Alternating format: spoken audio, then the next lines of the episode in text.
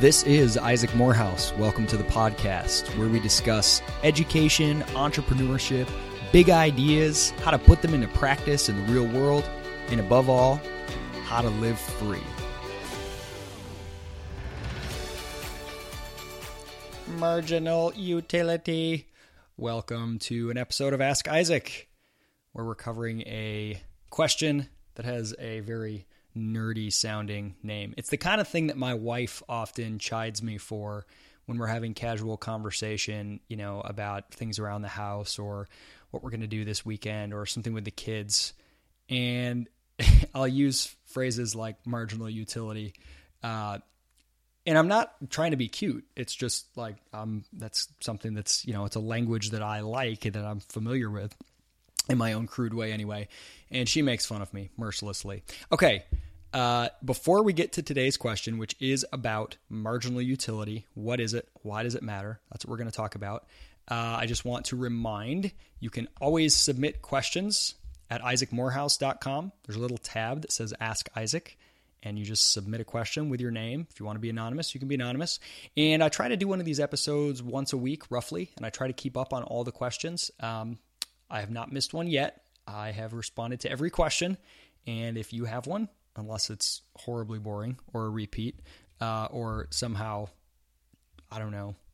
Uh, it would, it's hard for me to imagine a question that I wouldn't at least try to answer. So, uh, isaacmorehouse.com slash ask dash Isaac, or you can just find the Ask Isaac tab. Please submit your questions. Thank you, as always, to Lav, the uh, production engineer, I guess you would call him, who does the fine editing work on this program. All right. So, on today's question, I have to preface it by saying I'm not a professional economist. I, am not really sure what uh, a professional economist is, what that means. Um, if it means having a PhD in economics, uh, I think that's a pretty bad definition because I know a lot of people who do who um, I wouldn't consider go tos for economic advice, depending what you mean by economic advice. Uh, to me, an economist is someone who really understands the discipline of economics, its history, what it means, what economic thinking is, how it applies to various areas in the world. Um, many of those people are PhDs in economics, many are not. But uh, there's all kinds of different specialists, and you know, um, someone who, let's say, analyzes the stock market. Um, that to me they may or may not be an economist in addition but that's a different a different thing but regardless i don't see myself as a professional economist i've studied economics uh, mostly informally somewhat formally as well and um, I love it. I'm passionate about it at, at the very basic level. I'm not really into the the calculus and the um, you know all the graphs and charts and the, the, the, sort of mathematically heavy side, uh, econometrics and all that stuff for various reasons. One, I don't find it that exciting. Two, I think it has very little explanatory power uh, and it's way overhyped. I like good, solid economic thinking. Uh, economics as a lens through which to view the world. And I'm sure many of these podcast episodes have revealed that. So, anyway, that out of the way, there are plenty of other explanations for marginal utility out there. Um, there's, you know, if you like the graphs and, and, charts and things like that. If you Google it, you'll find a lot of stuff. But I'm going to give you a very layman's, like the way, I'm just going to give you the way I understand it and what makes the concept useful and valuable to me. Because all I'm interested in is what I'm interested in, and if it's interesting to me uh, and useful to me, that's that's what I care about. So I'll describe it in that way. So the question that I'm responding to came from Steve Thomas, and Steve says, please explain the theory of marginal utility and give a few practical examples. Thank you very much, Steve, for the question. So here we go. Marginal utility is the value of one unit of a good. The value of one unit of a good. So, marginal, meaning very small, sort of small amount, in utility, meaning the value or utility, the benefit that uh, that good brings with it. Okay, so the really really important thing here is that utility or value, and I'm going to use them interchangeably for purposes of this podcast episode. Um, they don't necessarily they, they, they can have different meanings, but just for the purposes of this basic episode, value is subjective in economics. value in economics is subjective. So when we're talking about the utility of a good, the, the, the value it creates for the person who's using it, it's totally subjective. That means it's different for every person. It could be different from one minute to the next. Um, you know, your congratulations Chicago Cubs for going to the World Series t-shirt is valued by you and everyone else uh, at a certain level the day before they lose the NLCS, and it's valued at a different level the day after, right? Same good. Nothing has changed in that t shirt except for external circumstances. So value is subjective. We're not talking about, you know, how much is. Uh, how much is a, a hunk of gold worth? There's no objective worth. It completely depends on who you're trying to sell it to. What are their preferences? What do they value compared to what else? Um, so that's what we're talking about subjective. And when we say unit, the value of one unit of a good, that's how I'm defining marginal utility. What is one unit? How big is one unit? Well, that's totally flexible as well. It's based on circumstance, okay? And I'll explain in a minute why this why you know this matters so much. You'll see. But um, take for example, oh, let's say bubble gum if you ask me how valuable is bubblegum, I can't answer that question, even if you ask me just based on my own subjective value. How much do you, Isaac, value bubblegum? Well, there's not enough definition to that question because how much bubblegum are we talking about? Are we talking about bubblegum, the concept, all the bubblegum in the known universe? Or are we talking about one stick of bubblegum or a pack or 10 packs? What are we talking about, right? So when I say the unit, one unit of a good, it's whatever the unit is in question. So if you say, you know, what is the value to you of one pack of bubblegum? That's a different answer than the value of bubblegum as a whole, which I don't think really could be answered uh, because it's not it's not actionable. And to know something's value to someone they can say whatever they want. That's what economists would call their stated preference. Oh, I value, you know, whatever, all the bubble gum in the world at a bajillion dollars. But that means nothing in economics in terms of revealing the actual value. Until you can act on it and sort of exchange something for it, we can't see what you're really willing to give up. And with something like that, that I could never actually purchase or collect in one place, um, there's really no way to put a value on it to, to know. Okay, so Marginal utility is the value of one unit of a good.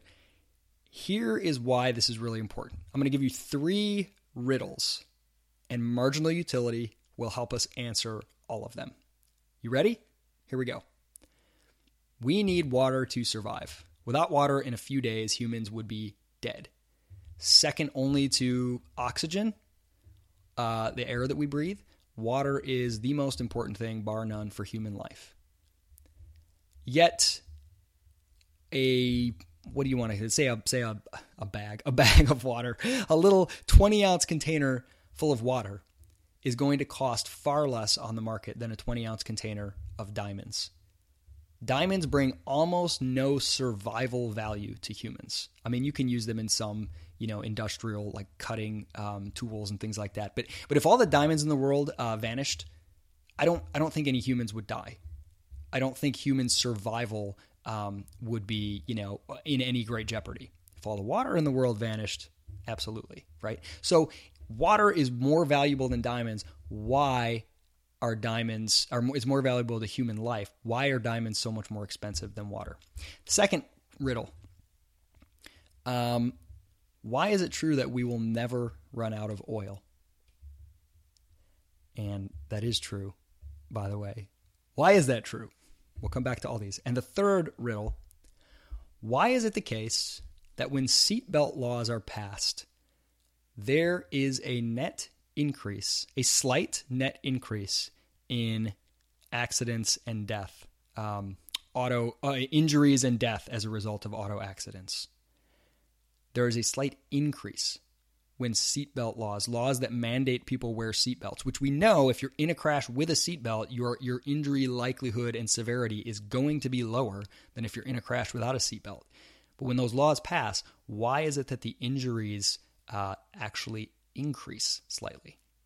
All right, we're going to take these one at a time and see how marginal utility, this idea that uh, the value of one unit of a good is the important um, is the important question.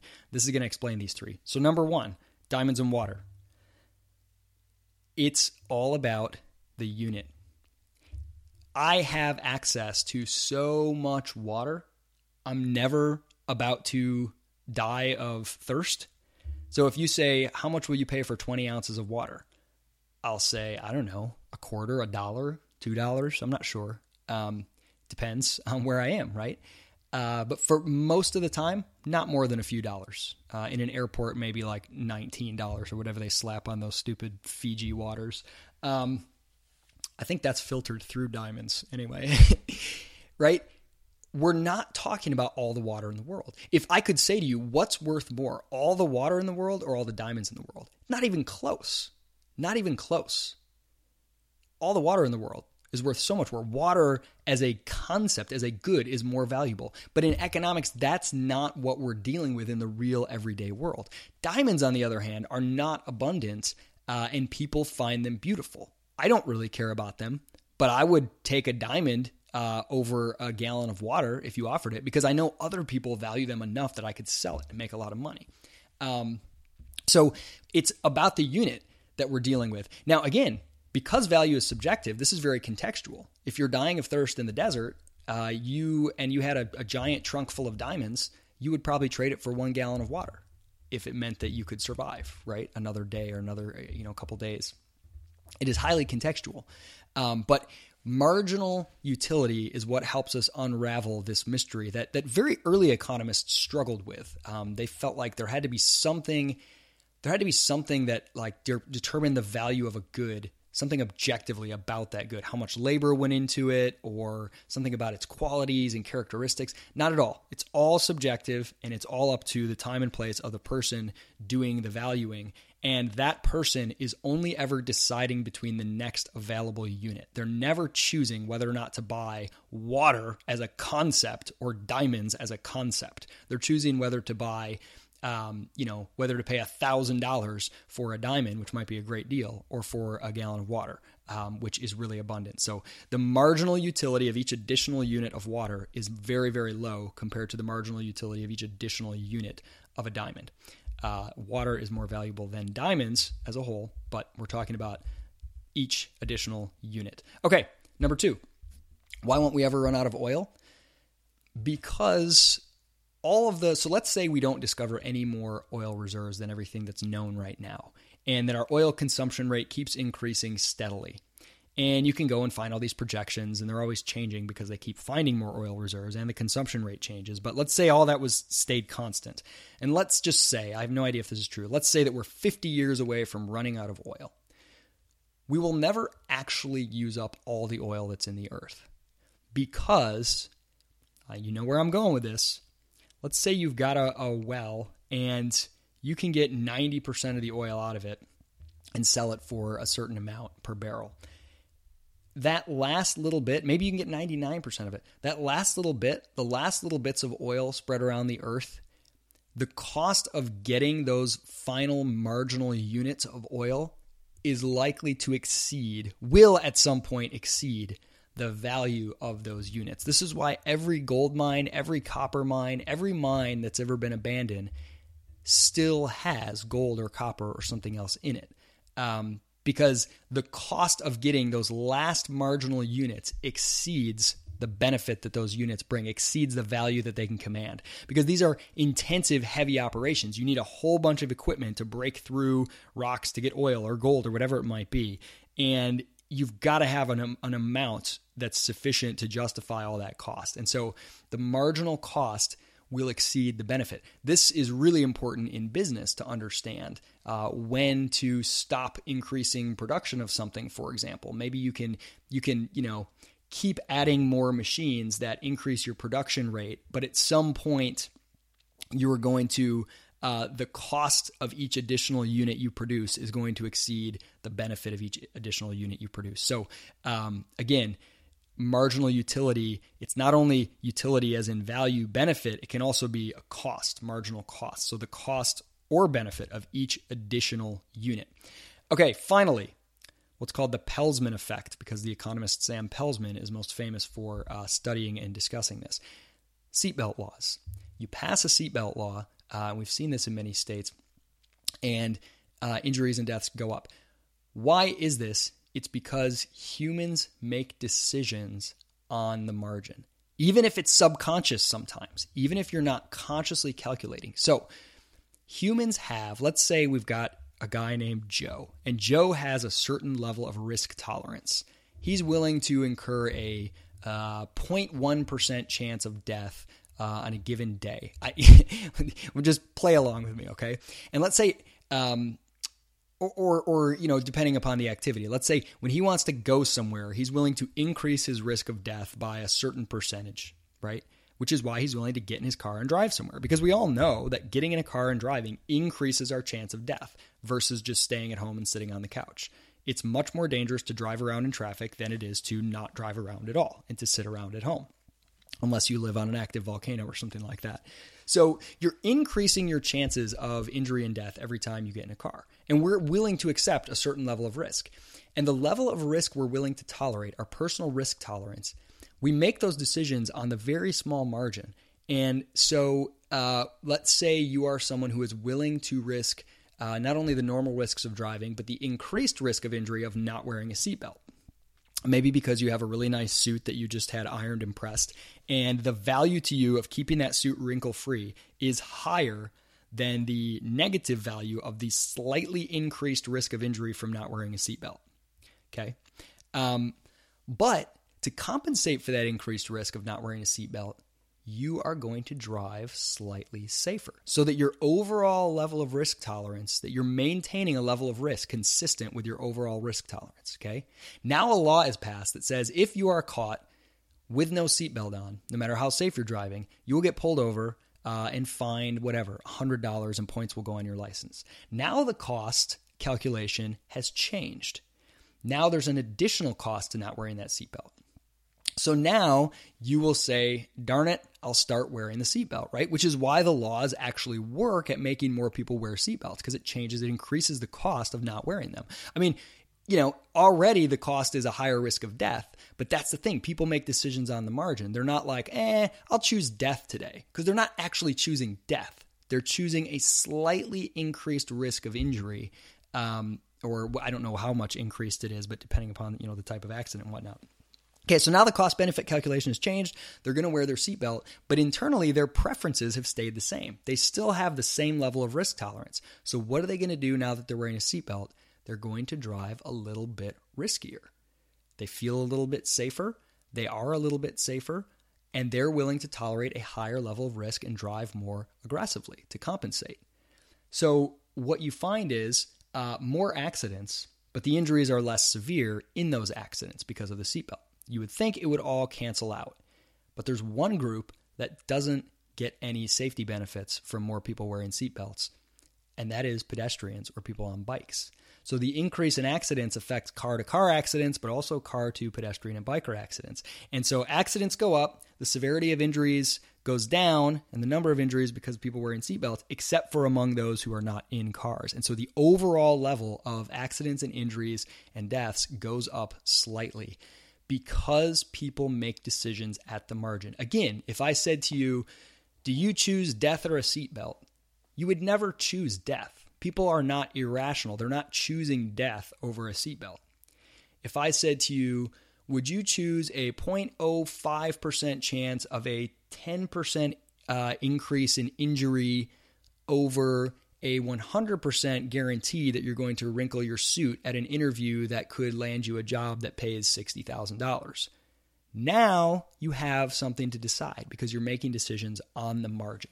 Okay, so I hope that wasn't too convoluted, too complex. That's how I understand marginal utility. That's what makes it useful to me. It's it's looking at the value of the next unit of a good, of the actionable unit, of the unit of a good that we can actually make a decision about. And that the, the value of a good in the marketplace is not about the value of that good as a whole, but it's about how it's valued at the margin. The fact that, you know, Michael Jordan earns a lot more money than some, you know, whatever, uh, you know, pet doctor somewhere doesn't mean that Michael Jordan, that people think he's a better human being and he is more valuable as a human. It means that he is more scarce when he was playing basketball anyway. His marginal product to see what he could do was so unique that you would be willing to pay a little bit more to go see him do his thing than to go see the typical animal doctor do their thing because they're, you know, the, the, the value of that marginal animal doctor, uh, they were less scarce. There's more of them out there, etc. And because value is subjective and other things. But hopefully that makes sense. Steve, it's a great question, really important concept. And um, I'd be happy to uh, to entertain some of my much better versed economist friends um, giving some feedback on different ways that they describe marginal utility, um, reasons why it's important, and maybe what was lacking in my own description. Thanks again. Check out isaacmorehouse.com for more podcast episodes, daily blog posts, and where you can also submit more questions.